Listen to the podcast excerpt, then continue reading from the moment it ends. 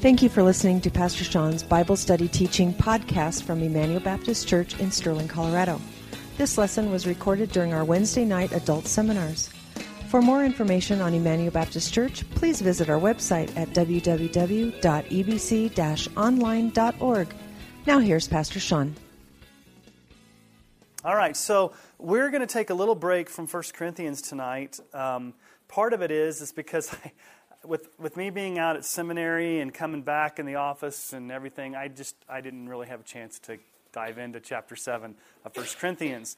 But also, um, as I've been thinking over the past couple weeks, um, the Holy Spirit is something that we don't talk about a lot in church. I think we we make reference to the Holy Spirit. Um, we read scriptures with the Holy Spirit, but when was the last time you actually did a study on who the Holy Spirit is and what the Holy Spirit does. Um, I did a series back in the old building probably in 2008. And so some of the material that I'm gathered is, is from that time frame, but a lot of you probably weren't around back then and you probably don't remember that, you know, seven years ago or however long it was. So, what I want us to do is, first of all, I want you to turn in your Bibles to Luke chapter 4.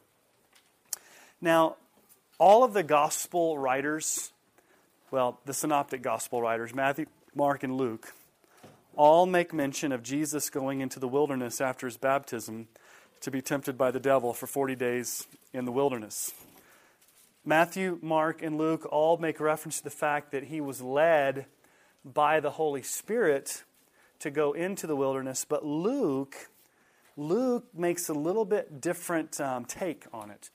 Luke is the gospel writer who focuses more on the Holy Spirit than any other gospel writer.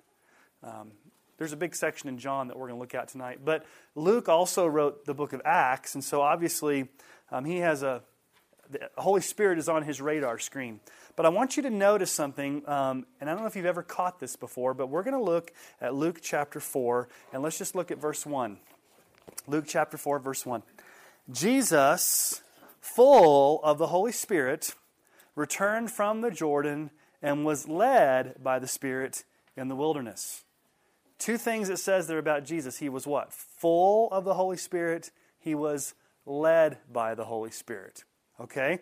Go down to verse 14. This is after the temptations he's coming out of the wilderness. Verse 14 says, And Jesus returned in the power of the Spirit to Galilee, and a report about him went out through all the surrounding country, and he taught in their synagogues, being glorified by all. Luke is the only one that mentions that Jesus came out of the wilderness in the power of the Holy Spirit. So, what have we seen so far with Jesus? He's full of the Holy Spirit, he's led by the Holy Spirit, and he's in the power of the Holy Spirit. Now, let's just keep reading. Let's pick up in verse 16. And he came to Nazareth, where he had been brought up, and as was his custom, he went to the synagogue on the Sabbath day and he stood up to read. And the scroll of the prophet Isaiah was given to him. He unrolled the scroll and found the place where it was written The Spirit of the Lord is upon me, because he has anointed me to proclaim good news to the poor. He has sent me to proclaim liberty to the captives, and the recovering of sight to the blind, and to set at liberty those who are oppressed, to proclaim the year of the Lord's favor. So Jesus goes to his hometown pulls open the scroll. It just happens to be Isaiah. And what does he read? The Spirit of the Lord is upon me because he has what? Anointed me. So in Luke chapter 4, what four things have we seen about Jesus so far? He was full of the Spirit, he was led by the Spirit, he was in the power of the Spirit, and he was anointed by the Spirit. Now, let's just stop before we even understand what those things mean. Does it surprise you that Jesus had the Holy Spirit in his life for his ministry? A lot of times we focus on the divinity of Christ, and as we should. We don't want to be heretics and say Jesus wasn't fully divine. He's fully divine, he's fully God. But sometimes we downplay his humanity. Was Jesus fully man? Yes. So here's the point. If Jesus, being both fully God and fully man, needed the empowering, the filling, the anointing, and the leading of the Holy Spirit to do his ministry, how much more do we need that in our lives just for our everyday life. If Jesus needed that, how much more do we need the Holy Spirit? Turn over to Luke chapter 11 for a moment.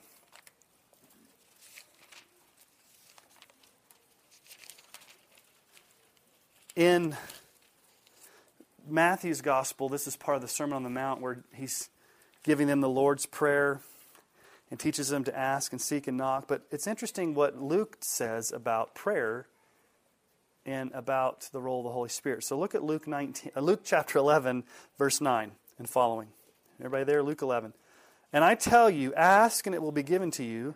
Seek and you will find. Knock and it will be open to you. For everyone who asks receives, and the one who seeks finds, and to the one who knocks it will be opened. What father among you, if his son asks for a fish, will instead of a fish give him a serpent? Or if he asks for an egg, will give him a scorpion?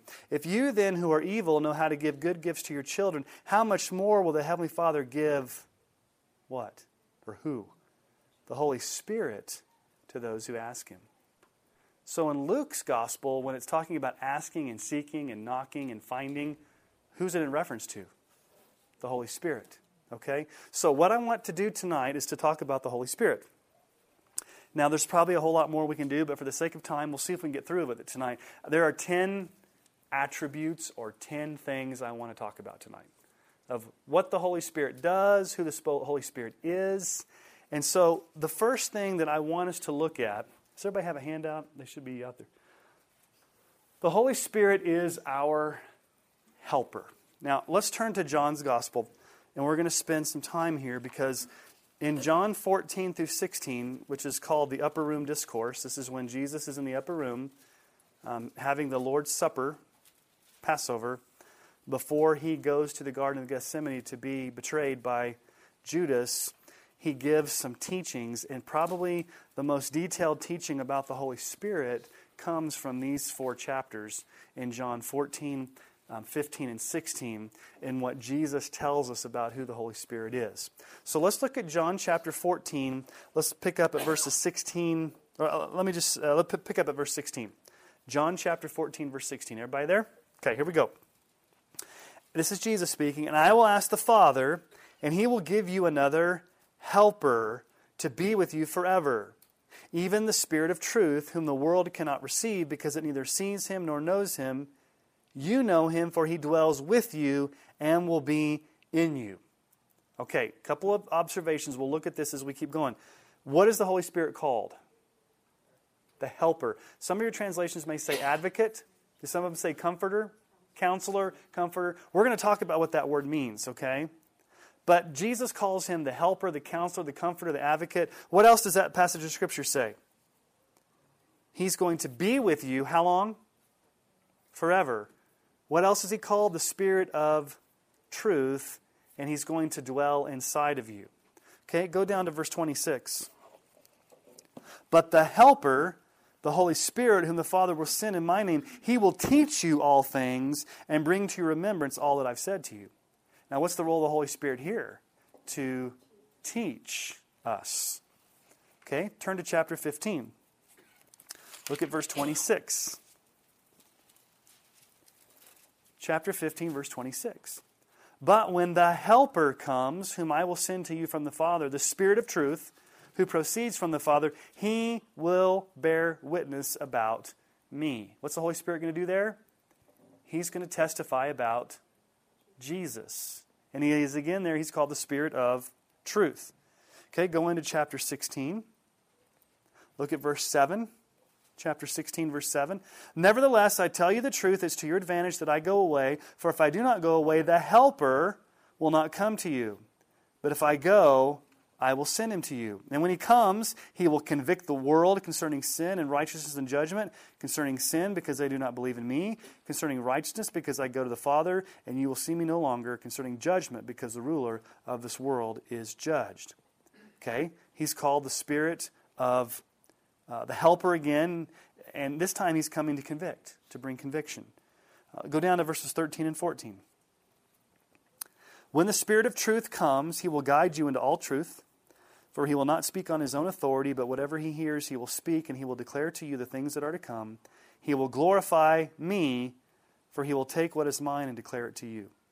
Again, there he's called the Spirit of truth. He's going to guide in all truth. And what's he going to do this time? He's going to glorify Jesus. So, what does it actually mean that the Holy Spirit is our helper? The Greek word is parakletos. And it's a very rich word in the original language. If you go understand this word, it has a lot of meanings, and a lot of it depends on the context. But parakletos can mean a bunch of different things. Um, number one, it means one who's called to come to your aid, one that comes alongside and helps, comes to your. That's why the ESV translates it as a helper. Another usage of the word, it means one who's called to the front of the battle to help struggling troops. So, reinforcement, support. Okay? It also means one who is an encourager. It also means one who is a comforter. It also means one who serves as a legal advocate in the court of law. So, if we take this imagery of this word parakletos, Holy Spirit helper, the imagery that it means is, is that He is instrumental in coming alongside of us in our Christian life to give us help, to give us aid, to give us power, to give us encouragement, to give us truth. That's His job. Okay? And how does He do this? As the sent helper, the Holy Spirit comes to our aid, encourages and comforts us, and intercedes for us by, Jesus tells us, how long is He going to live in us? He will live in us always. So he comes and he lives inside of us. So if you're a Christian here tonight, the Holy Spirit dwells inside of you. Now just stop and think about that for a moment. God Himself dwells inside of you. You're the temple of the Holy Spirit. Number two, He reveals and teaches Christ's truth to us. How many times is He called the Spirit of truth? So, is there a direct correlation between the Scripture and the Holy Spirit? You bet. And he's also going to glorify Jesus. He's going to testify about Christ's person and work to us. What's, what's the Holy Spirit going to do? He's going to remind us of the beauties of Jesus and his cross and his resurrection. He's going to glorify Jesus and help us to fix our eyes upon him. He's going to draw our attention to the majesty of Christ so that we will worship Jesus. One of my favorite descriptions of the role of the Holy Spirit comes from J.I. Packer in his book, um, keep in step with the Spirit. This is what he says. He gives an illustration. You guys may have heard this illustration I've given before. Outside on our front of our building, we have what's called a floodlight. What's a floodlight do? A floodlight, does a floodlight draw attention to itself? What's a floodlight do? It lights a path, okay? So when you are walking the path, do you look at the floodlight or do you look at the path? You look at the path. The Holy Spirit's like the floodlight. He's in the background, but he's very, very important because he's shining the light upon Jesus so that we can see Christ. And so his job is to shine all of our attention upon Jesus so that we can see Jesus more clearly. The Holy Spirit's kind of like the, the floodlight. Now, one thing I want to say the Holy Spirit is not an it. Okay? The Holy Spirit is a person. He's not a ghost either. That King James has given us kind of a weird translation by calling it the Holy Ghost. When you think of the Holy Ghost, what do you think of? Like Casper the Ghost or some weird manifestation. It's not a force, it's not an anointing, it's not a power. When people call the Holy Spirit an it, they are not giving a biblical definition. He is a He. What does Jesus say in all those passages? When He comes. When He comes. He's the Spirit of truth. He will do this. He will do that. He, he, he, he, not it. And so we need to remember that the Holy Spirit is a divine person. So let's listen to J.I. Packer. He says this So I plead, never think or speak of the Holy Spirit in less than personal terms. My heart sinks and I wince when I hear Christians calling the third divine person an it instead of a he. You cannot understand the Spirit's ministry to grasp the fact of his personhood, and it is where no strong sense or clear grasp of the Spirit's work is found that his personhood comes to be denied. Look at liberal and radical Protestantism, Judaism, Islam, Unitarianism, and Christian science if you need proof of that. And then let's listen to John MacArthur. He says the Holy Spirit's not a mystical power. He's a person just as Jesus is a person. He's not a floating fog or some kind of ghost like emanation. It is unfortunate that the translators of the King James Version used the term ghost instead of spirit. For generations, people have had the idea the Holy Spirit is an apparition, something like Casper the Friendly Ghost, the 1950s and 60s comic book and cartoon character, but he's not a ghost, he's a person. So I just want to remind you. Number one, He is, He, not it, He is our helper. Okay? Number two, what's the second thing that we understand about the Holy Spirit? He also inspired the scripture writers. He is the one who worked in the minds and the hearts of those that wrote the scripture to write down our Bible. Let's look at 2 Peter 1 20 through 21. Peter says, Knowing this, first of all, that no prophecy of Scripture comes from someone's own interpretation, for no prophecy was ever produced by the will of man, but men spoke from God as they were carried along by the Holy Spirit. So it wasn't like Paul was sitting down in the prison cell and said, Hey, I've got a cool idea. Maybe I'll write some groovy stuff that's kind of spiritual. How did it happen?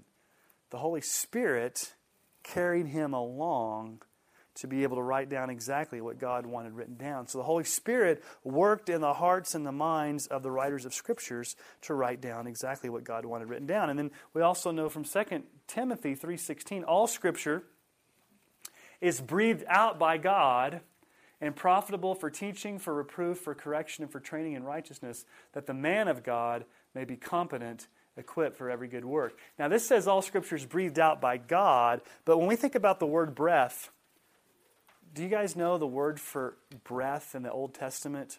It's the Hebrew word ruach. It means wind, breath, or spirit. In the New Testament, it's the word pneuma, which also means breath or spirit. So, yes, God breathed out the scriptures, but I believe that the scripture teaches that it was done through the Holy Spirit. So, the Holy Spirit is the one who gave exactly what the scripture writers were to write. So, let's just stop and talk about scripture for a moment. Is scripture absolutely true? Why is it absolutely true? That's an interesting answer. now, why, why is the Holy Spirit, I mean, why is the scripture absolutely true? Because the Holy Spirit breathed out God's word into the hearts and minds of the scripture writers. And what they wrote down in the original in the original documents is exactly what God wanted to the very last sentence and spelling and grammar and everything like that. Okay? All right, number 3. He is the one who causes us to be born again. So let's go back to the Old Testament. Let's go back to Ezekiel Ezekiel 36. This is a prophecy from the Old Testament. The, the, God is making a promise that something's going to happen in the new covenant. Something's going to happen, future tense. So this is God speaking. I will sprinkle you, or I will sprinkle clean water on you. You shall be clean from all your uncleanness, and from all your idols I will cleanse you. And I will give you a new heart, and a new spirit I will put within you, and I will remove the heart of stone from your heart of flesh and give you a heart of flesh, and I will put my spirit within you and cause you to walk in my statutes and be careful to obey my rules. So, what's God saying He's going to do? He's going to put His Holy Spirit in us. And what is the metaphor He uses? We have dead, stony, cold hearts, right? God's going to take those dead hearts, those stony hearts, and He's going to replace them with a new heart. He's going to put the Holy Spirit inside of us. So when you became a Christian, what happened? What, what was your life like before you were a Christian? Whether you knew it or not. You had a dead heart. You had a stony heart. You had an unresponsive, dead heart. And when you were born again, the Holy Spirit came and take that, took that heart out and gave you a new heart, gave you a new identity, gave you new life. Now, it's interesting because what does Jesus say in John chapter 3? Turn over. You should still be in John 15. Turn over to John 3. Very familiar passage of Scripture.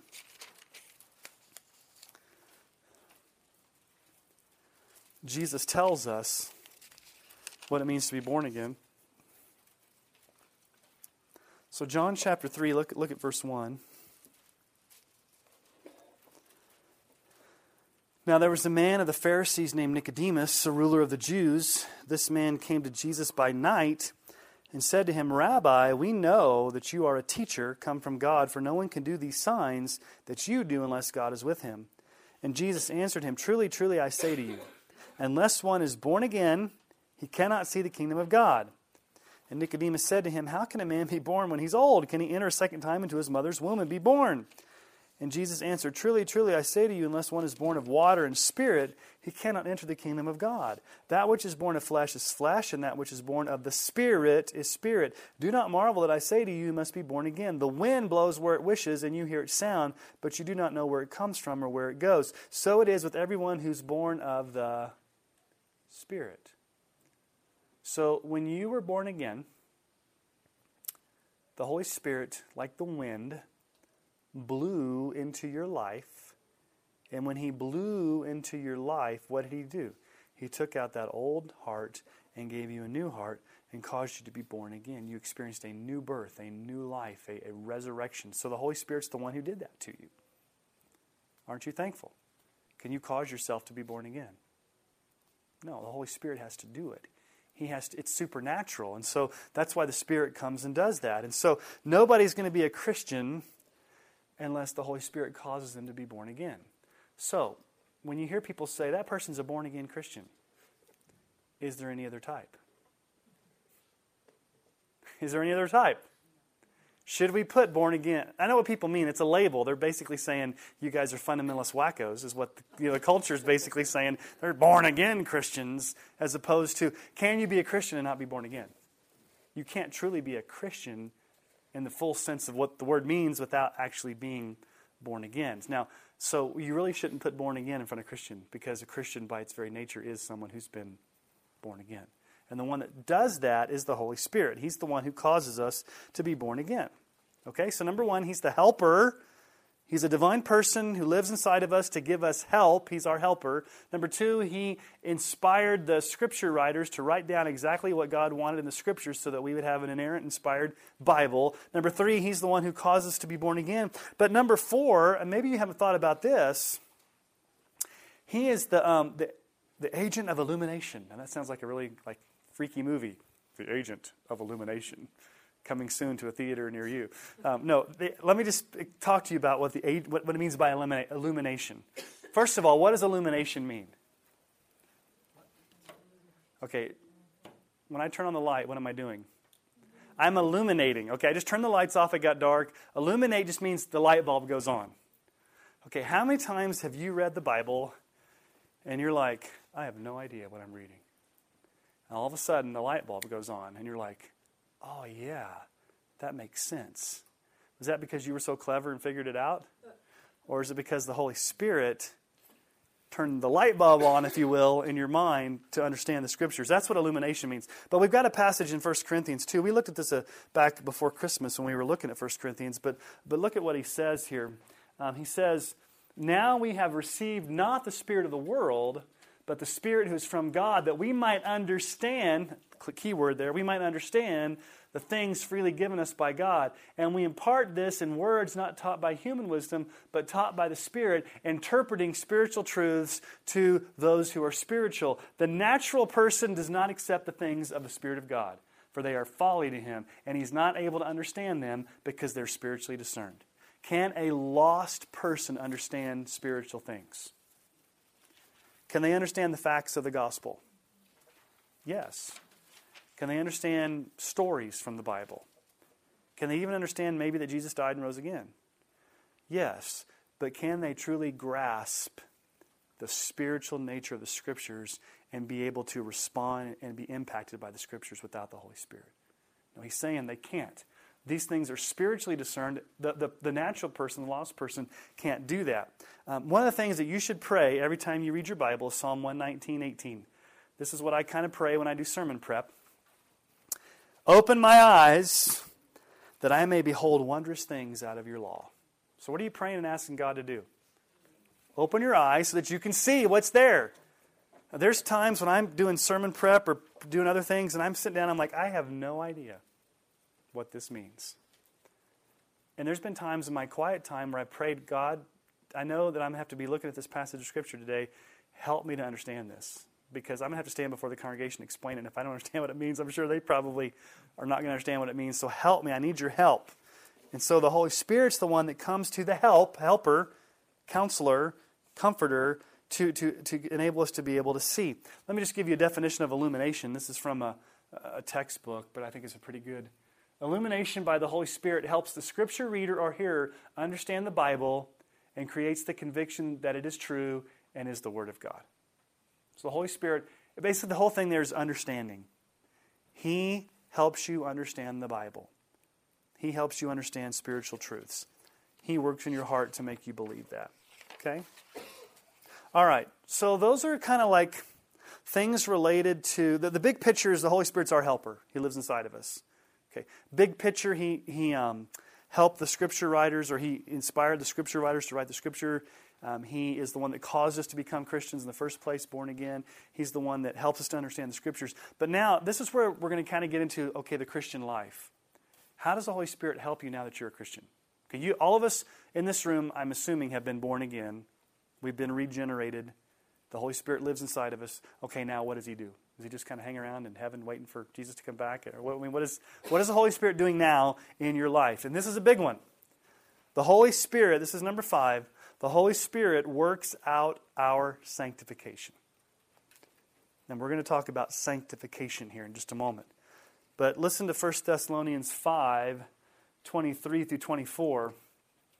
Now may the God of, of peace himself sanctify you completely, and may your whole spirit and soul and body be kept blameless at the coming of our Lord Jesus. He who calls you is faithful, he will surely do it. Now, it doesn't specifically say here that the Holy Spirit's the one that does that. It says the God of peace will do that. So I'm not going to split hairs on the scripture because obviously God the Father helps in our sanctification. Jesus helps, the Holy Spirit. They all work as Trinity to do that. But what is sanctification? What is sanctification? Or if you, if you like a better word, there's different words you can use. Um, sanctification is the theological term, but maybe a more practical word that I, I like is this pursuing holiness. Or maybe another word would be spiritual growth. However, you want to, whatever word you want to use. Sanctification is basically your pursuit of becoming more like Jesus and growing spiritually. Okay, so let me just ask you a quick question. How many of you here want to grow spiritually? How many of you want to be stagnant and not? I mean, how many of you want to just be like, okay, I'm a Christian and I'm waiting for Jesus to come back and I'm just going to kind of sit here and like a bump? How many of you want to grow? I think all of us want to grow in our Christian walk.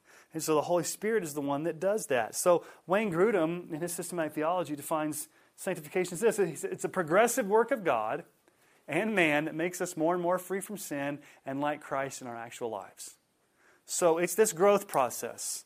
Growth process, uh, and I use the word process. Is your growth instantaneous? Wouldn't it like to be like a microwave where you said, okay, I've got like my bag of popcorn, which is my instant holiness, and I put it in the microwave and it comes out, and I'm, I'm this holy person that has no issues. Wouldn't you love to have that? No, it's a process. And sometimes it can be a painful, slow, grueling process. So let's just look at some scriptures that talk about how the Holy Spirit does that. Why does it have to be painful? It doesn't have to be painful, but sometimes it is painful. And the reason why it's painful is because the Holy Spirit exposes your sin. And you like sin because of your flesh. And sometimes it's very, very hard to fight and get rid of that sin in your life. And the Holy Spirit's moving you towards holiness, and sometimes you don't want to have to go through that. It's, it's an internal fight. Does that make sense? Kind of like. Yeah, I mean, I don't know if I have Galatians. Well, let's get there. There's a passage. Well, let's just turn there real quick. Turn to Galatians. Because this is a very, very important passage of Scripture. Galatians chapter 5. It may show up again later on in the, the notes tonight. But um, look at verse Galatians 5, 16 and 17. Galatians 5, 16 and 17. This is, this is why it's painful, okay? All right, verse 16. But I say, walk by the Spirit, and you will not gratify the desires of the flesh. For the desires of the flesh are against the Spirit, and the desires of the Spirit are against the flesh, for they are opposed to each other to keep you from doing the things you want to do. So, what's that telling us? Inside you, you've got the flesh. The moment you become, just a minute, the moment you become a Christian, does all your sin go away? No, it's still there. And what does the Bible say here? That remaining sin is at odds, at war, is opposed to who else lives inside you? Holy Spirit. So there's this battle that you're going to have your entire Christian life. And that's why it's painful sometimes because you're, you're going to want to gratify your flesh, and the Holy Spirit's going to want to glorify Jesus. And those two things inside of you are going to be at odds at times. And that's why we need to live or yield or submit ourselves to the Holy Spirit. And we'll talk a little bit more about that. Yes, Don. I think some of the pain too comes from people around you. Because if you're starting to grow and the people around you aren't, okay, sometimes that causes some problems. Like they might start to rebel against you, or just think about people in other where there really is persecution. They're growing and they're following the Lord, and the world is not reacting kindly to that. So I think that it is a war with your flesh, but hmm. it's a war Yeah. with the world. Yeah, it's the world. The world, the flesh, and the devil are all against. You mean like, uh, like, what do you mean? The world, the flesh, and the devil. The unholy trinity. The world. Like you, like in your place of employment, for example? Yeah, the world is just this world system of non believers that you have to live with that and your flesh is what's inside you, and then you also have the devil coming at you. So all three of those factors are working in your life to prevent you from growing in Christ. And that's why we need the Holy Spirit. Let's keep, let's, let's keep moving on. Uh, hopefully, these scriptures will help explain some more. Uh, Romans chapter um, 5. More than that, we rejoice in our sufferings, knowing that suffering produces endurance, endurance produces character, character produces hope, and hope does not put us to shame because God's love has been poured into our hearts. How? Through the Holy Spirit who has been what? Given to us. The Holy Spirit's been graciously given to us as God has loved us to help us what? what what's the context here? What's the context of that verse? Suffering and growth and character and endurance. And so the reason that we suffer is so that we can grow to be more like Christ, and the one that helps us through that is the Holy Spirit. He's the one who helps us because He's been given to us, He's been poured out in our hearts. Romans 8, 15 through 16. For you did not receive the spirit of slavery to fall back into fear, but you've received the spirit of adoption as sons by whom we cry, Abba, Father. The Spirit Himself bears witness with our spirit that we are children of God. Okay? Let's go to 2 Corinthians chapter 1 verses 21 and 22. And it is God who establishes us with you in Christ and has anointed us, and who has also put a seal on us and given us his Spirit in our hearts as a guarantee. Okay, so the Holy Spirit is the one that's been given to us, he's in us, he, he's, he's the seal. That, that Christ establishes us with. Galatians 4, 6 through 7. And because you are sons, God has sent the Spirit of His Son into our hearts, crying, Abba, Father, so that you are no longer a slave, but a son, and if a son, then an heir through God. Again, just the role of the Holy Spirit. 2 Thessalonians 2.13. But we ought always to give thanks to God for you, brothers, beloved by the Lord, because God chose you as the firstfruits to be saved through sanctification by the Spirit and belief in the truth. Again, the Holy Spirit's there sanctifying us. And then 1 John 4.13, I know we're going fast. By this we know that we abide in him and he in us because he has given us his Spirit. Okay? Sanctification increases throughout our life. It should be more and more, right? So I, have I've, I've, I've drawn this diagram many, many times. I mean, if you've been in any class with me at any period of time, you've probably seen me draw this little graph here. Okay, this, this is your new birth. This is your, your, you're born again. And this is heaven up here. Is your path a straight line? No, it looks more like this. You got peaks and valleys and dips and curves. But if you were to plot it, is there growth? Okay, if there's flat line and no growth, it probably means you were never born again in the first place. So sanctification should increase. Technically, let me ask you a question. Should you be closer to Christ now than you were a year ago? I mean, technically, I mean, we're not going to sit here and confess whether we are or not, but I'm, you should be in your life growing closer and closer to Christ, year by year, month by month, and you should be able to look back and say, man, I'm closer to Christ this year. I've, I'm, I've grown in areas. I've, I'm maturing. Um, Paul even tells us there in 2 Corinthians 3.18, and we all, with unveiled face, beholding the glory of the Lord, are being transformed into the same image from one degree of glory to another, for this comes from the Lord who's the Spirit. So what does the Holy Spirit do? He transforms us to look more and more like Jesus from one degree of glory to another, meaning it's that continual, gradual process throughout our life. And here's the disappointing thing sanctification is never complete in this life. Will you ever be perfect? Will you ever be sin free? There's some denominations that believe you can. They've redefined sin. Um, you'll never be sin free, but there's hope that you can grow. Um, Paul says in Philippians 2 3 12 to 14. Not that I've already obtained this or I'm already made perfect, but I press on to make it my own because Christ Jesus has made me his own. Brothers, I do not consider that I have made it my own. But one thing I do, forgetting what's behind, and what, I'm forgetting what lies behind and straining toward what lies ahead, I press on toward the goal for the prize of the upward call in God in Christ Jesus. So he is pressing. Paul's saying, I haven't arrived. I'm not perfect but I'm going to press on. I'm going to forget what's behind. I'm going to press on. I'm going to move forward. And my goal is Christ, and the Holy Spirit's the one who's moving me there. Okay? Um, I think we already looked at this passage of Scripture, but we'll look at it again.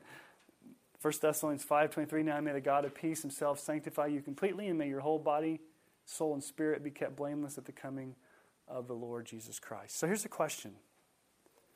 How does the Holy Spirit help us deal with sin?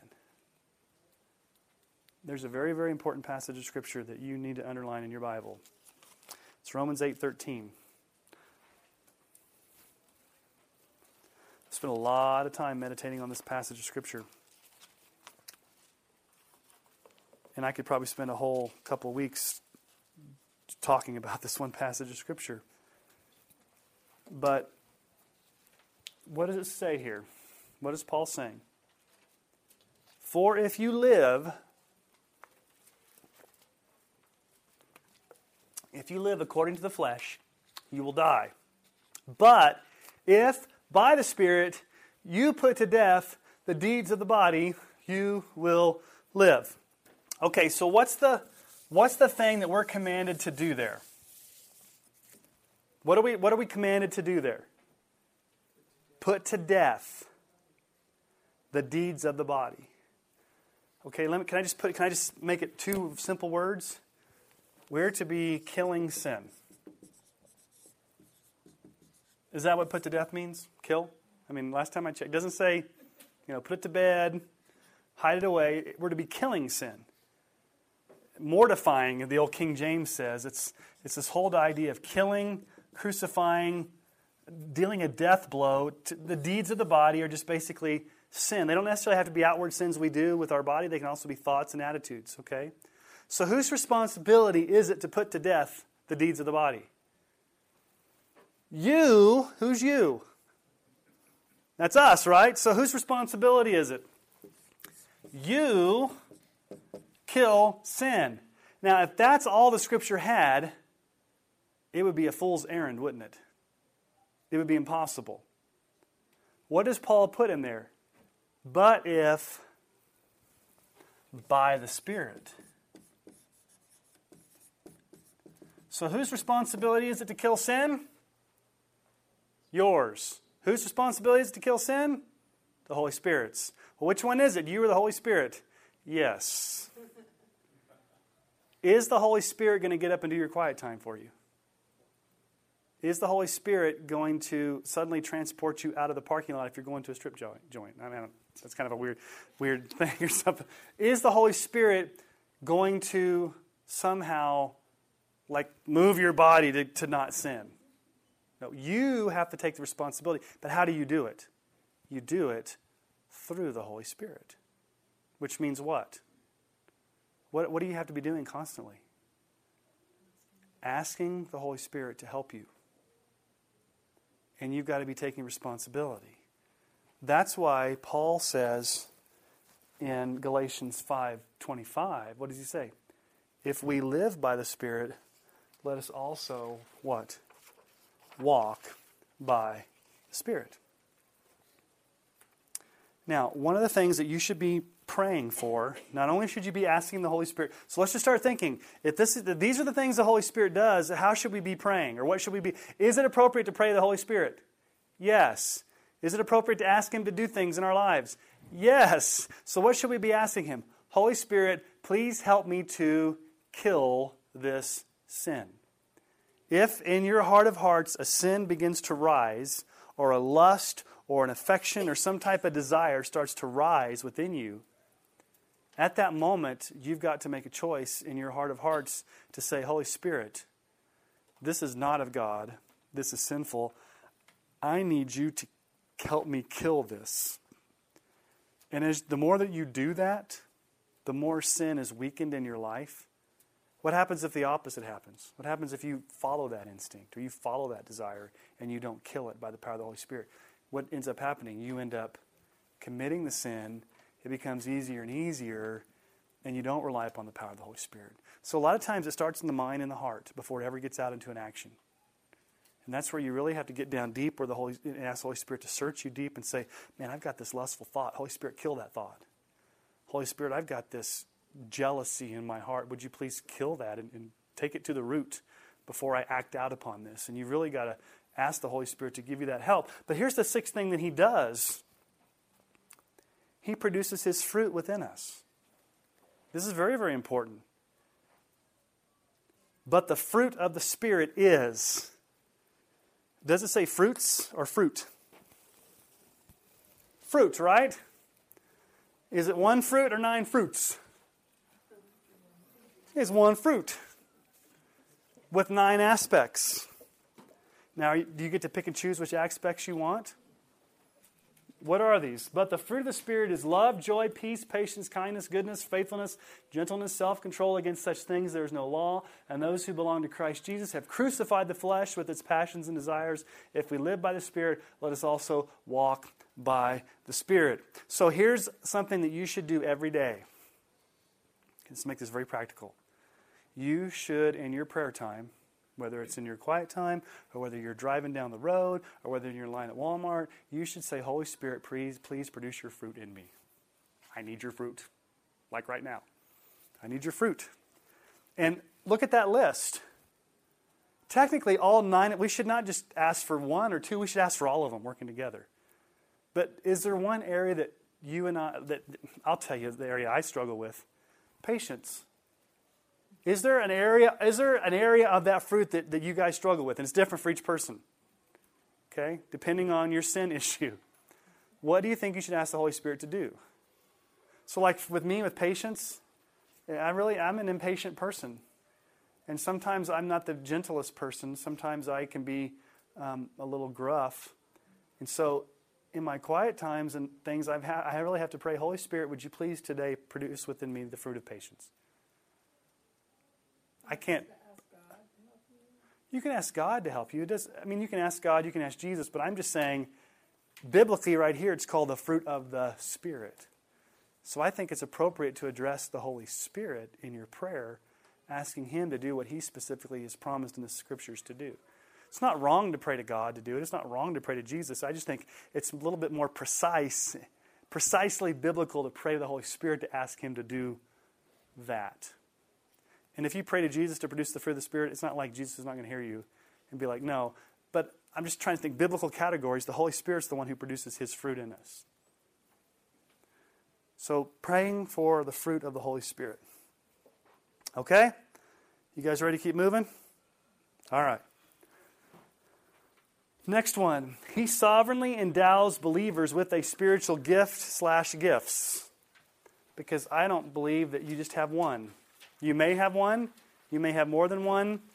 The key word is there is the Holy Spirit sovereignly gives it to you. So if He gives you more than one, He's sovereign over how He gives those gifts. So let's look at um, 1 Corinthians 12, 11 through 14.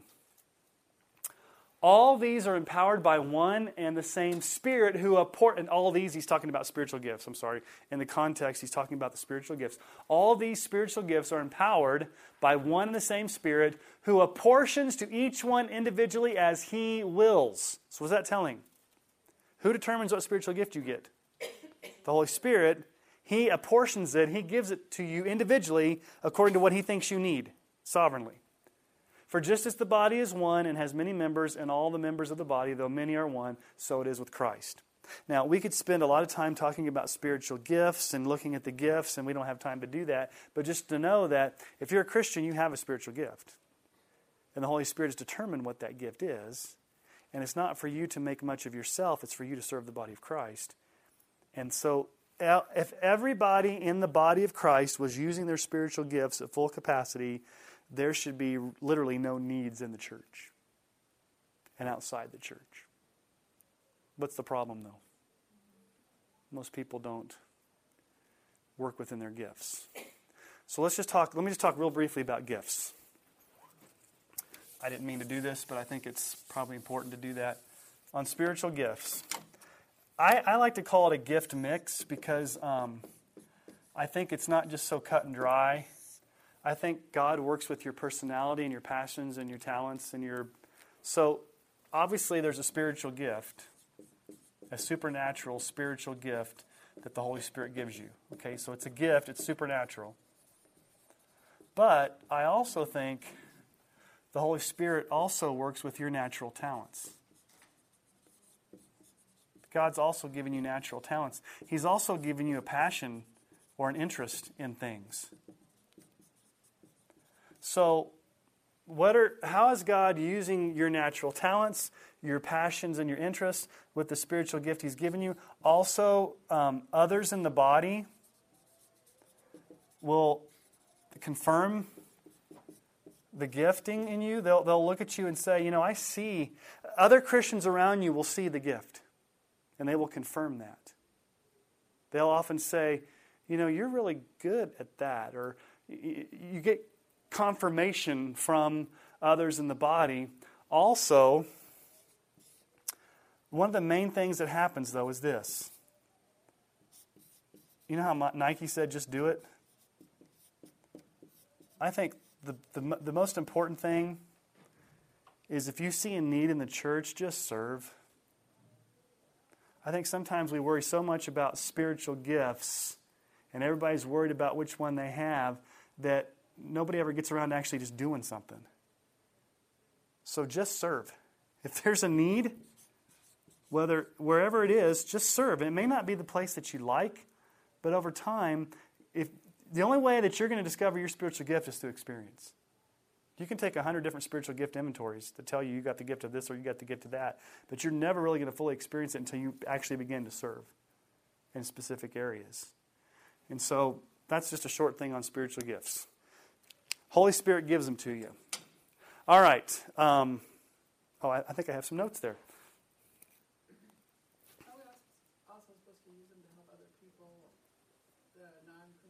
Yeah. It's not just the body of Christ. Um, oh, here we go. I, I kind of I did have some notes there. The Holy Spirit chooses which gift He decides to give to you. The Holy Spirit baptizes us into the body of Christ so that we are unified, though diverse. The Holy Spirit's primary purpose in granting us spiritual gifts is for the building up of the church for the common good. Okay? Now, here's another thing. This kind of goes along with what Pastor Ron shared with us on, um, on Sunday. Yes, Brent. There's one that, that isn't in there, and that's experiences. Experiences yeah. God gives you because. Yeah. Uh, for a long time, we studied the, was it the shape yeah. Yeah, yeah, that's a good one. Your, your past experiences, um, passions, interests, and maybe past experiences. All right, the Holy Spirit also fills us with His power so that we can boldly share our faith. So let's turn to Acts chapter 4. We're not going to look at this whole chapter, but um,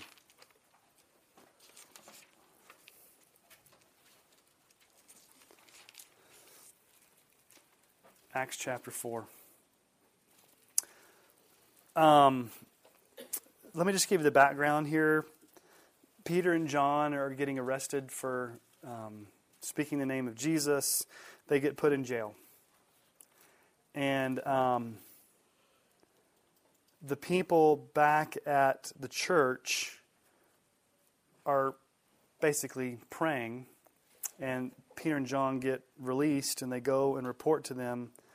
And let's just pick up in verse 24, um, Acts 4 24. When they heard it, they lifted their voices together to God and said, Sovereign Lord, who made the heavens and the earth and the sea and everything in them, who through the mouth of our father David, your servant, said by the Holy Spirit, Why do the Gentiles rage and the peoples plot in vain? The kings of the earth set themselves, and the rulers were gathered together against the Lord and against his anointed. For truly in this city there were gathered together against your holy servant Jesus, whom you anointed, both Herod and Pontius Pilate, along with the Gentiles and the peoples of Israel, to do whatever your hand and your plan had predestined to take place. And now, Lord, look upon this is their prayer request. Now, Lord, look upon their threats and grant to your servants to continue to speak your word with all boldness while you stretch out your hand to heal, and signs and wonders are performed through the name of your holy servant Jesus. And when they had prayed, the place in which they were gathered together was shaken, and they were all what? Filled with the Holy Spirit, and continued to what? Speak the word of God with boldness. So there's two things that you see all through Acts. Okay? Well, actually, there's three things. You see a pattern in Acts, and I can, I can, I can show you this pattern. We don't have time here's the pattern you see all through Acts. The people pray. Then, number two, they're filled with the Spirit. And then, number three, they speak boldly. I mean, you can see this pattern from the very first chapter of Acts, all the way through. They're always praying, and they're praying for boldness. Okay? They're praying for boldness to speak, and then the Holy Spirit comes and fills them, and then once the Holy Spirit fills them, then they speak with boldness. Okay, you see this all through Acts. And so I want to just talk about the filling of the Holy Spirit, okay? Because there's a difference between this Acts type of being filled with the Holy Spirit and the Ephesians 5 being filled with the Holy Spirit.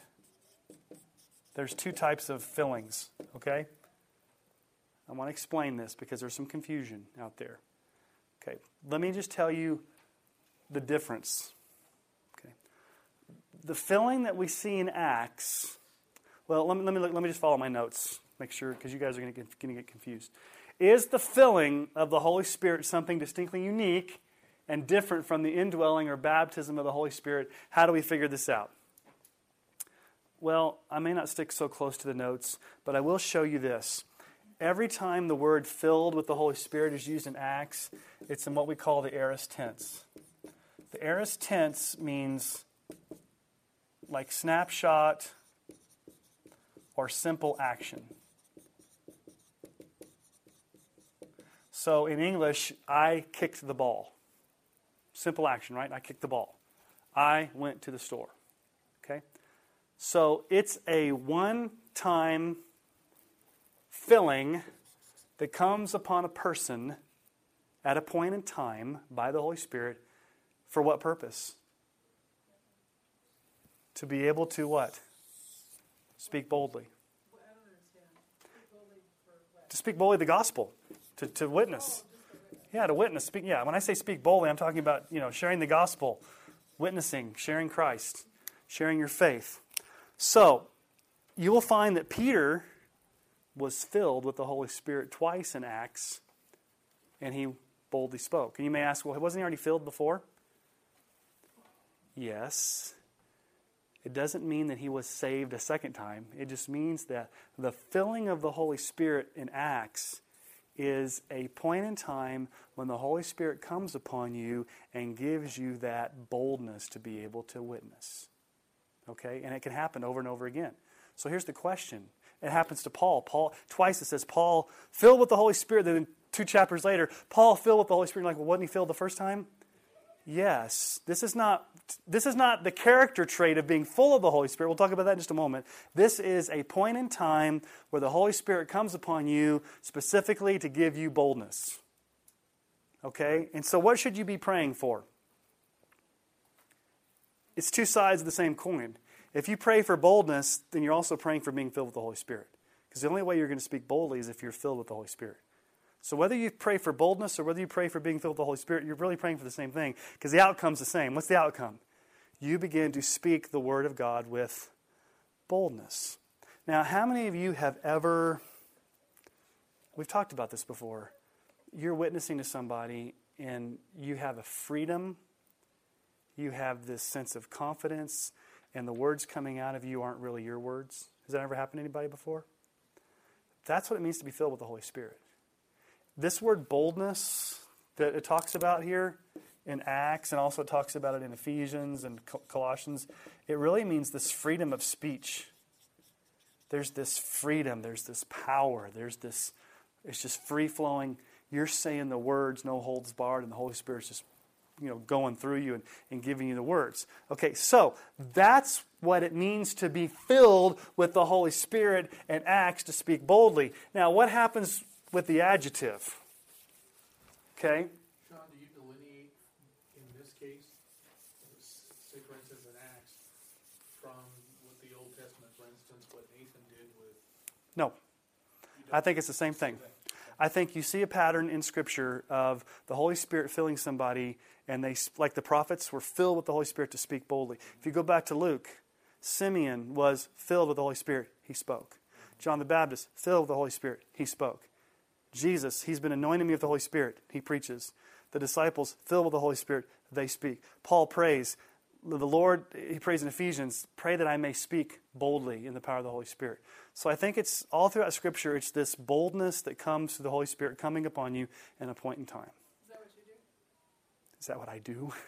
I hope sometimes. I mean, that's what I pray for. I mean, when I preach, I pray. Yeah, when I stand up to preach, I pray definitely that I'm filled with the Holy Spirit so that when I speak, I can speak boldly. But I don't want you to think this is a preacher thing.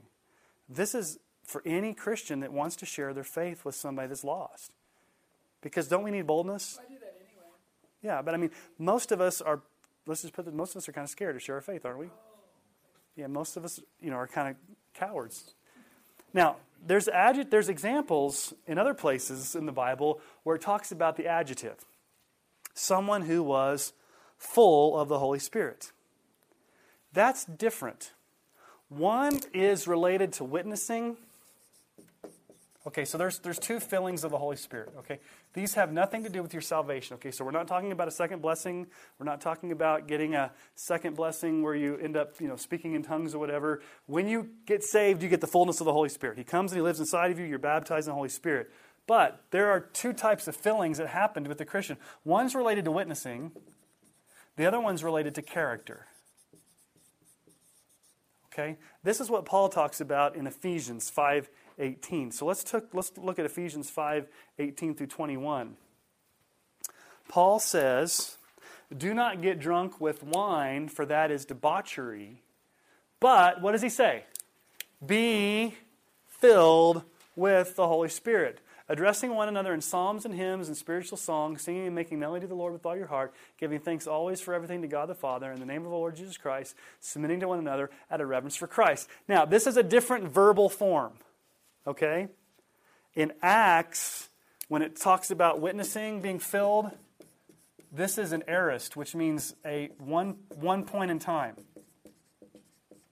And almost always, once you're filled with the Holy Spirit, it leads to bold witnessing. Okay? So this is this is the Acts type of filling of the Holy Spirit. Okay, this is kind of confusing. Hopefully, this is making sense. Is this making sense so far?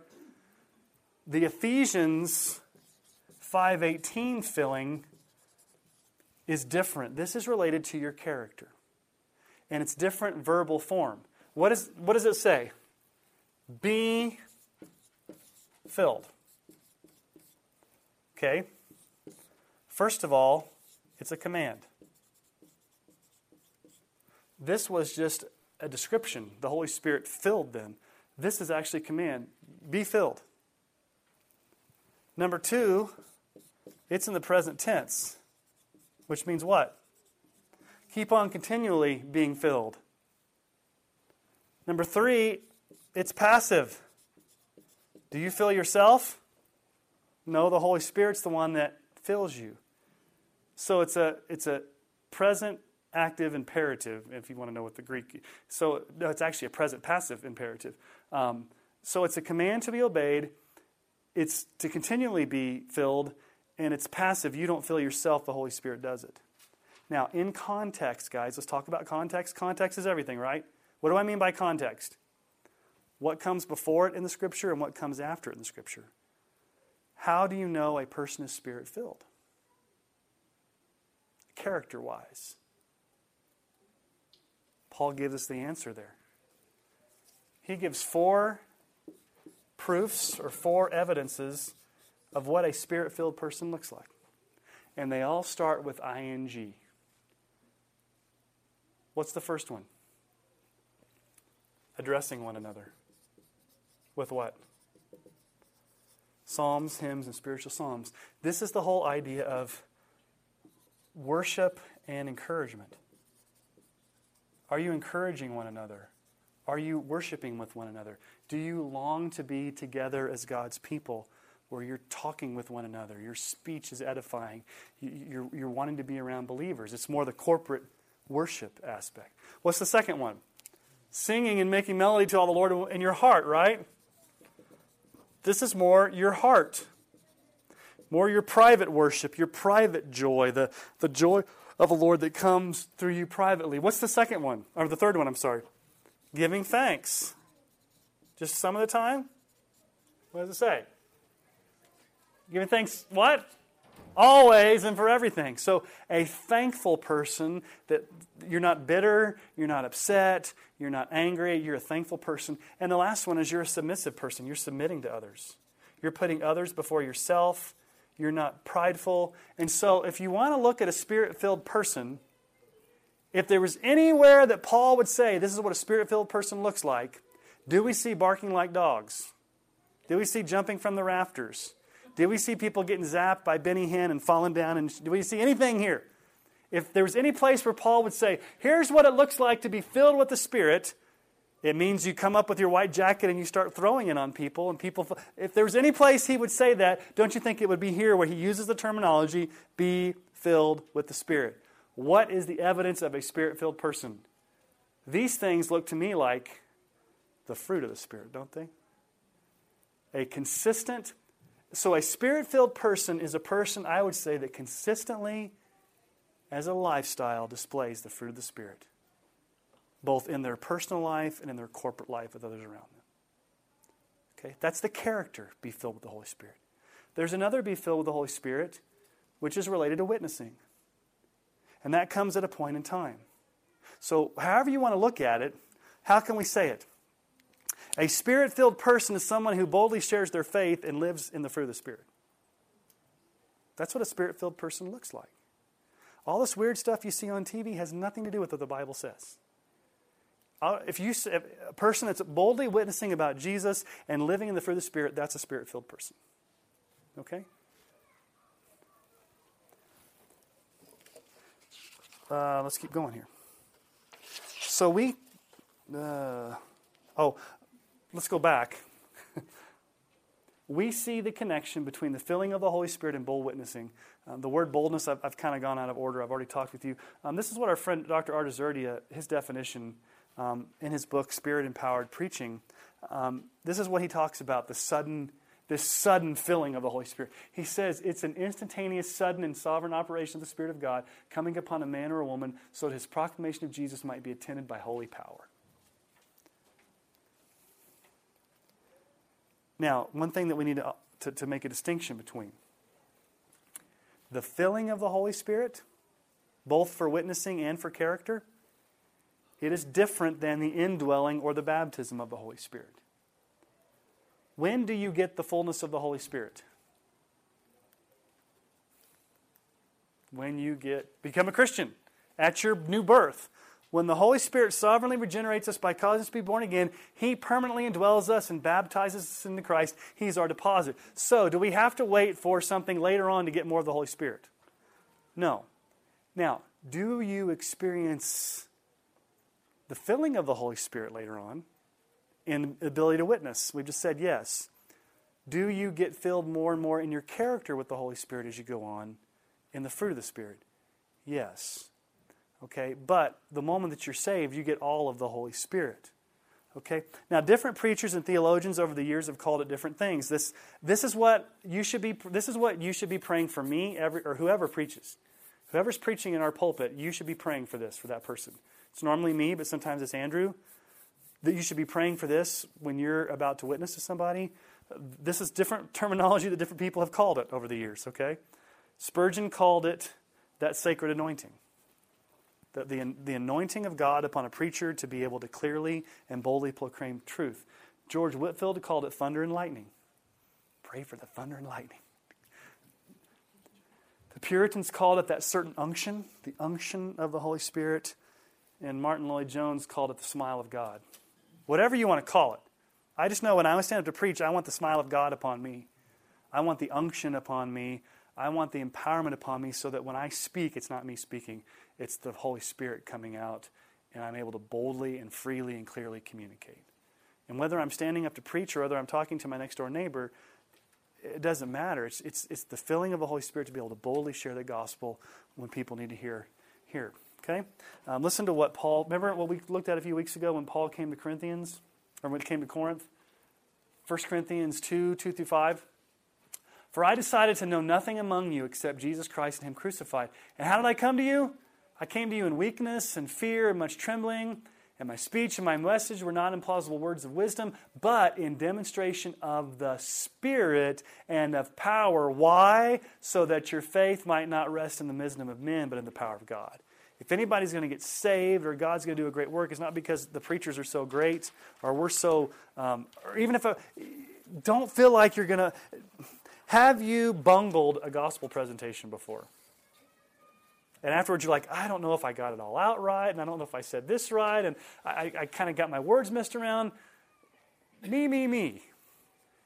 Give yourself, take, get yourself off the hook and realize that can the Holy Spirit take that and do an amazing thing?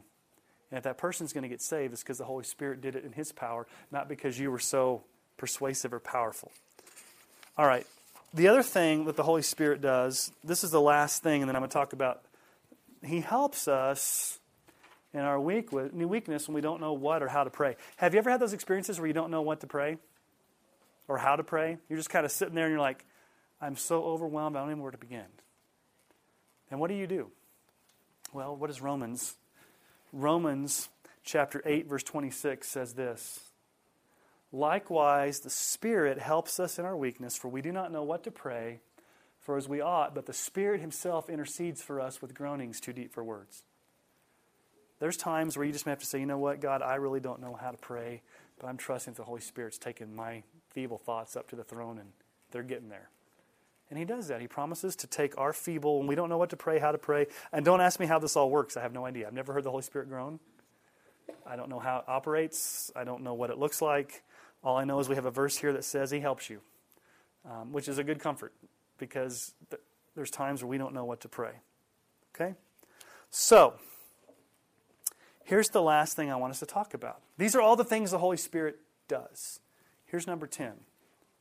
So, if the Holy Spirit is all of these great things to us and does all these wonderful blessings for us, here's the question how should we respond or treat the Holy Spirit? You ever thought about that? Well, let's look at some scriptures that talk about specifically how we relate to the Holy Spirit. The first one is do not grieve the Holy Spirit. Ephesians 4. How do you think about that for What does it mean to grieve the Holy Spirit? What does grieve? Makes him sad. He's a person. Can the Holy Spirit cry, if you will, at our actions and our attitudes?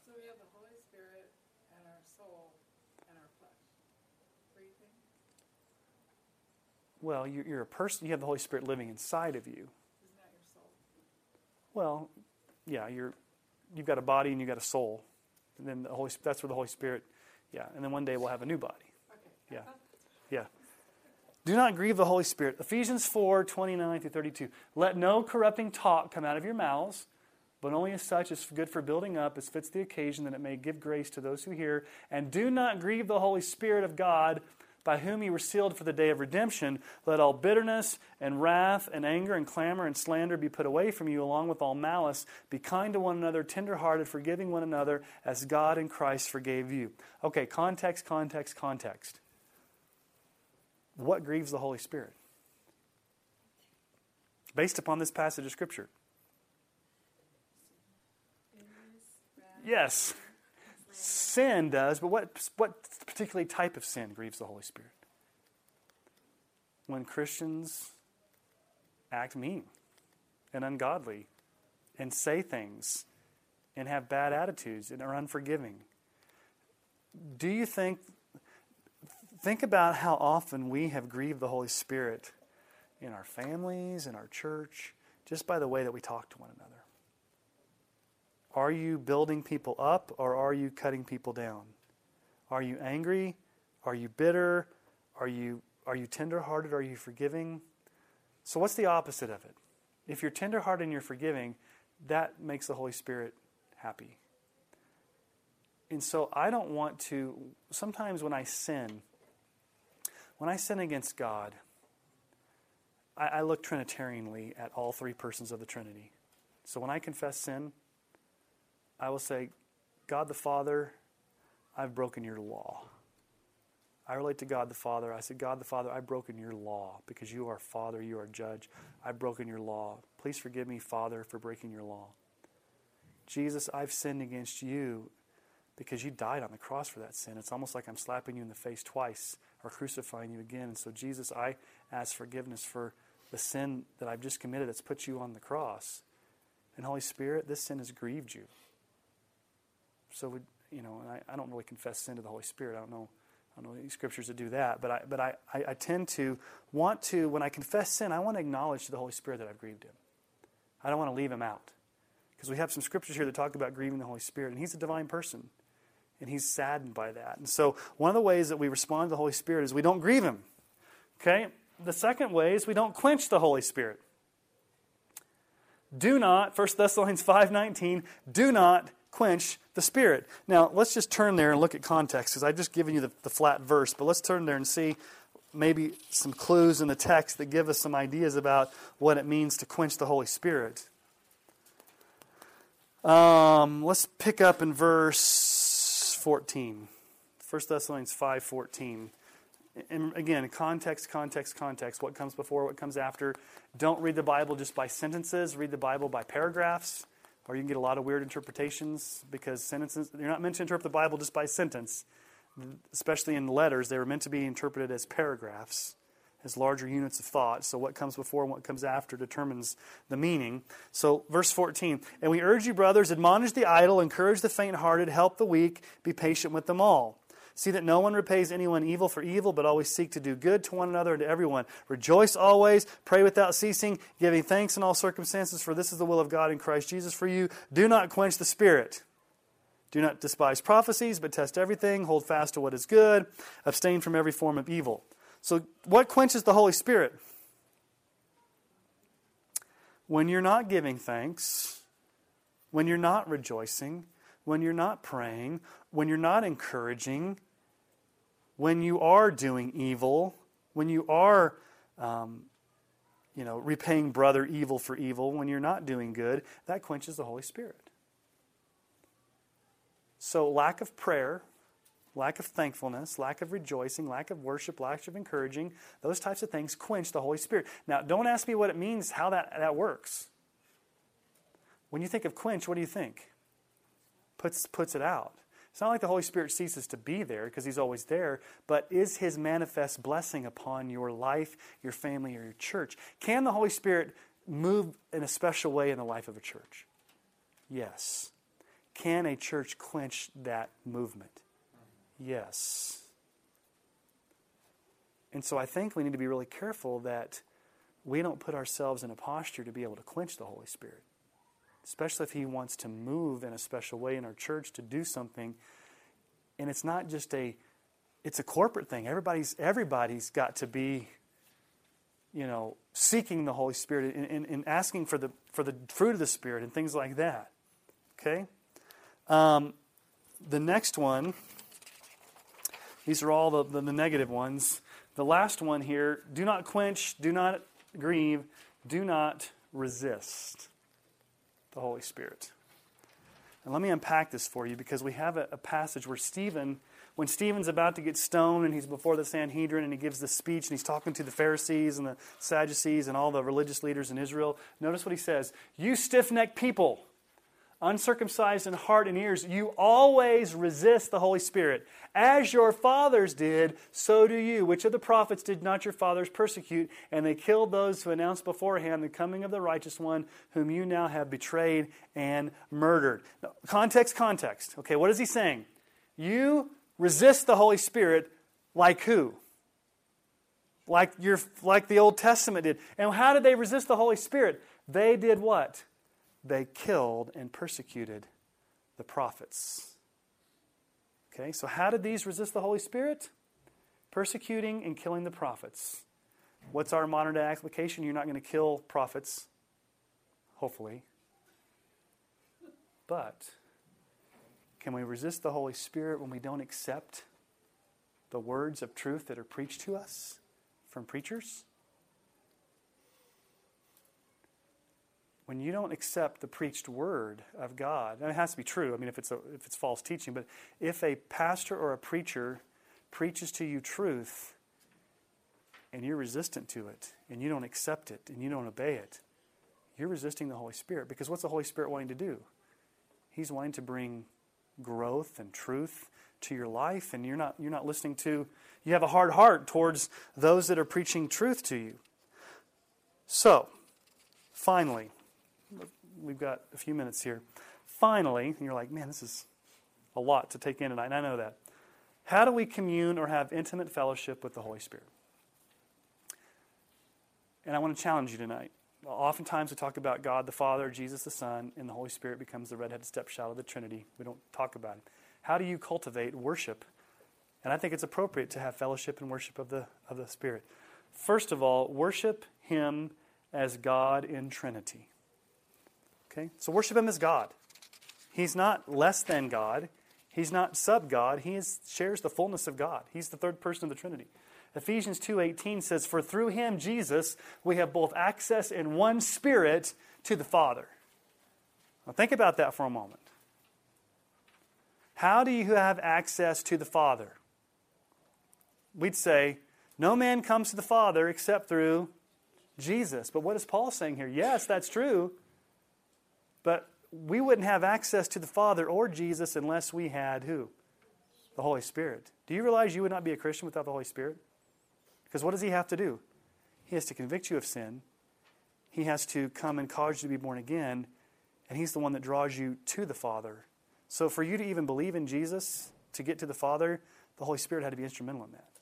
So worship Him and thank Him for that. So thank Him for the work of regeneration, sanctification, and indwelling power in your life. Um, we've already looked at that Second Corinthians passage. Some of these are, are repeats. You can go back and look. Okay, pray to Him for comfort and help in times of trials and temptations. Risa, we talked about this in staff meeting, where sometimes you said you're driving by and you just yell out, Holy Spirit, help me in this moment. I mean, pray to Him for comfort and help in times of trials. Be humble before Him. Ask Him to fill you so that you can boldly share your faith, what we talked about earlier. Consistently use the spiritual gifts He's given you to serve the body of Christ. Ask Him to produce His fruit and work within you. Ask Him to transform you to be more like Christ. We looked at that 2 Corinthians 3:18 passage earlier. Ask Him to open your eyes to the Scripture, enable you to understand it. John 14, 26, but the Helper, the Holy Spirit, whom the Father will send in my name, he will teach you all things and bring to your remembrance all that I've said. Ask him to focus your eyes on Jesus and glorify him. John 16, 13, and 14. When the Spirit of truth comes, he will guide you into all the truth, for he will not speak of his own authority, but whatever he hears, he will speak, and he will declare to you the things that are to come.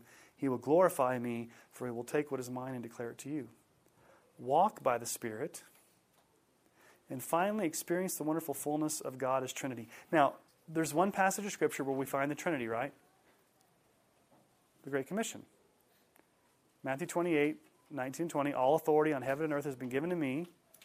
Therefore, go and make disciples of all nations, baptizing them in the name of the Father, the Son, the Holy Spirit, teaching them to observe all that I've commanded you, and behold, I'm with you even to the end of the age. But here's an awesome passage of Scripture that has all three persons of the Trinity, and I want you to meditate upon this this week. 2 Corinthians 13, 14. This is how 2 Corinthians ends. How does it end? the grace of the Lord Jesus Christ and the love of God and the fellowship of the Holy Spirit be with you all. Do you see all three persons there? And what's the not that this is mutually exclusive where, you know, the fa- you only experience this from the Father and you only experience this from the Son. No, but all right, so we've got God the Father, we've got Jesus the Son, and we've got the Holy Spirit. What does this passage say we experience with God the Father? The what? The love of God. God is love. Okay? What does it say about Jesus? The grace of Jesus. And what does it say about the Holy Spirit? The fellowship. Now, again, it doesn't mean that you don't have fellowship with the Son and you don't have grace from God and you don't have the love of the Son. This is just Paul's way of saying, I want you to meditate upon the richness of who the Trinity is, that we can experience the love of God, we can experience the grace of the Son, and we can experience the fellowship of the Holy Spirit. But let me ask you a question Can you experience the grace of the Son without the fellowship of the Holy Spirit? Can you experience the love of God for you without the fellowship of the Holy Spirit? No, the Holy Spirit's indispensable for you to be able to experience the love of God, the grace of the Son. So, every experience of love that you have from the Father, every experience of grace that you have from Jesus, every time God answers a prayer or you have intimate communion with God, just remember the Holy Spirit's the one that's making that possible. And don't shortchange His role in your life. And ultimately, He's to glorify Christ, but all the things that we've looked at tonight, um, I just want us to have our eyes open to who the Holy Spirit is and what He does, so that you have a better understanding of who it is that we worship. We are Trinitarian Christians. We don't just believe God the Father, God the Son, and oh, yeah, we kind of talk about the Holy Spirit. So hopefully tonight was helpful to help you understand a fuller, uh, comprehensive view of who the Holy Spirit is and what He does. We've got just a few minutes left. Are there any questions or comments? When, when we when you say about grieving the Holy Spirit, and like when we don't hear from Him, when we don't hear Him because we are in a sinful nature, we are going through something. I mean, He's obviously still with us. He doesn't leave. So why don't you hear? Explain what you mean by here. Well, because you know, you, you you know when the Holy Spirit talks to you, he's he's always guiding you. But then you're going through a time of like maybe a sinful period of your time, or just Okay. a struggle, or, or temptation, or something, and then Well, there's a psalm that says, "If I share, if I, I can't quote exactly, but it says, if I cherish iniquity in my heart, God will not hear." And it's not like He's left the building, like Elvis left the building. It's that your sin, if unconfessed and unrepented of, severs that not the relationship but the fellowship. He's still your God. He's still your Father. He still lives in you. But your sin is polluting you in that moment. And so, unconfessed sin and unrepented sin grieves the Holy Spirit, and you shouldn't expect to hear from Him because He'll bring conviction to you, and you'll feel that conviction. But if you're not obedient and repentant, it's going to be really hard for, for Him to work and move in your life. I'm not saying He won't, because obviously He's sovereign and He works even in the midst of our sin because I think there's times where we won't even know when the Holy Spirit works because He works behind the scenes. That's not. That's not. Does that answer your question, Shauna? That unrepented, unrepented, unconfessed, habitual sin creates a barrier of you to be able to hear from the Holy Spirit. Does that make sense? Okay. Good question. Any, anybody else? So, flip side, what does that mean we need to do? keep short accounts with God. What does that mean? Keep short accounts means that when we have sin, we need to make sure we confess it and we repent of it. And we, you know, 1 John 1 9, God is faithful and just to forgive us of all righteousness. If we forgive us of all unrighteousness and cleanse us, if we confess our sins, He's faithful and just. We've got to confess. Yes? What times of sin in my life that I've I felt bad, Mhm. I've realized that is the Holy Spirit. Mhm. because of the conviction. Yes. Because if I don't feel it, Yes. that's when I, I say, oh, Yeah, yeah, and that's that's an act of grace where the Holy Spirit will convict you in times of sin, as His grace, so that you're softened. Mm-hmm. The times you should really be scared is when you don't feel anything, because I think Paul says you can have your conscience seared as like an iron, to where you get so used to sinning that the Holy Spirit brings conviction and brings conviction, and you're just like you know you're at the point where I don't really care anymore. I'm just going to kind of keep doing it. That gets to be a real scary point. Why do people go to hell if they do that? That's a trick question. Do people go to hell if they what? What you just said. Habitual, unrepentant sin, I would say sends a person to hell. But let me back that up and say if you're a true Christian who's truly been born again, you won't do that. God will make sure. You may, you may sin big time and He may discipline you, but you're never going to get the point where you're going to live in unrepentant, habitual sin. It shows you weren't really a Christian in the first place. And so, Look The- at King David. yeah, I mean, he went a year. yeah. I mean, Or look at Peter. yeah. I mean, that's a long time. Yeah. So soft towards God. I mean, he would worship God all the time. He wa- I mean, he just loved God. And then he got into that sin where his conscience, it didn't take him very long Yeah. to be real cold and Yeah. and hard-hearted. And, But God in His grace sent Nathan to him uh, as a. And I don't think just anybody could have done what No. No, Na- I think Nathan was filled with the Holy Spirit to have boldness to go speak the truth because he knew he could. And the scripture doesn't say that, but I mean, prophets. Look at 2 Corinthians 7 real quick, verse 10. I know I'll give you a, just one, just something to leave on. I just wanted to. 2 Corinthians 7, verse 10. For godly grief produces a repentance that leads to salvation without regret, whereas worldly grief produces death. There's a difference between godly grief that leads to repentance. Godly grief that leads to repentance is a grief that says, I've sinned against God. I'm sorry for my sin. I'm going to repent and I'm going to own up to the consequences and I'm going to hold my and I'm going to be held accountable. Worldly grief says, "Man, I'm really upset that I got caught." What do you mean by the first, the first one? You're going to hold up, hold up to the consequences. Like, You're willing to you're willing to accept the consequences. Worldly grief says, "Man, I got caught. I don't want to have to deal with the consequences. I don't want to get punished. I'm just sad because I got caught. I'm sad because I think any type of sin, any sin that has consequences, godly godly grief says, you know, I've sinned and I'm and I'm sorrowful for this, and I'm going to be willing to live with the consequences, and I'm not, I'm not just. Worldly grief just says, man, I'm I'm upset. I'm I'm sad because I got caught, or I'm sad because I have to deal with these consequences. You don't have any intention of repenting. You have no intention of going back and, and you have every intention of going back and doing the same sin again. You just got caught this time, and you're sad about that. That's I think that's what Paul's saying. Yes, but Pharaoh, oh, I'm sorry, Brad. Saw your hand. But Pharaoh, in that way, like he was. Con- Pharaoh was going through all that stuff. You know, he knows. Yes, I need to let these people go, but his heart hardened each time. Yeah. So every time he resisted God, the heart hardened more. But he still knew. yeah, He still knew what he was doing, and he still knew what So he was did he- resisting. yeah. Where on the flip side with David, like I believe David was probably yeah he continued on in this thing, but he was in turmoil. When he talks about his bones wasting away, yeah. you know, just like that yeah, conviction in the yeah. He was, turmoil in his heart because he knew he wasn't Yeah. right with God, Yeah. and eventually. and then he you know, confessed. Yeah, we have comes Psalm. Well, there's three people in the Bible that you see worldly grief: Pharaoh, Esau, and Judas.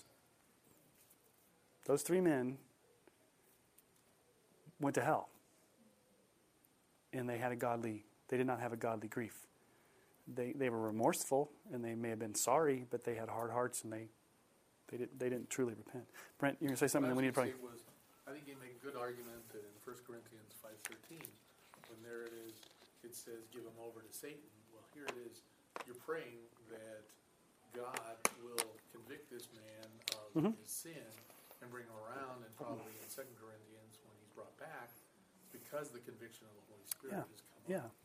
And I guess the bottom line tonight in all of this is that, you know, don't quench, don't grieve, don't resist the Holy Spirit. Pray for the power of the Spirit. Pray for the filling of the Holy Spirit. Pray for the fruit of the Spirit. Pray for the comfort of the Spirit. Um, and let's do that right now. It's 801. We pray. Father, we thank you for the time we've had tonight. And, and Holy Spirit, we thank you that you caused us to be born again. You opened our eyes. You convict us. You, you come and live inside of us. You guide us. You produce your fruit. And you give us boldness. And, and, and Holy Spirit, we want to be a people that don't quench you. We don't want to grieve you. We don't want to resist you. We want to walk in step with you. So focus our eyes on Jesus. Empower us, embolden us, equip us, encourage us. We pray this in Jesus' name. Amen.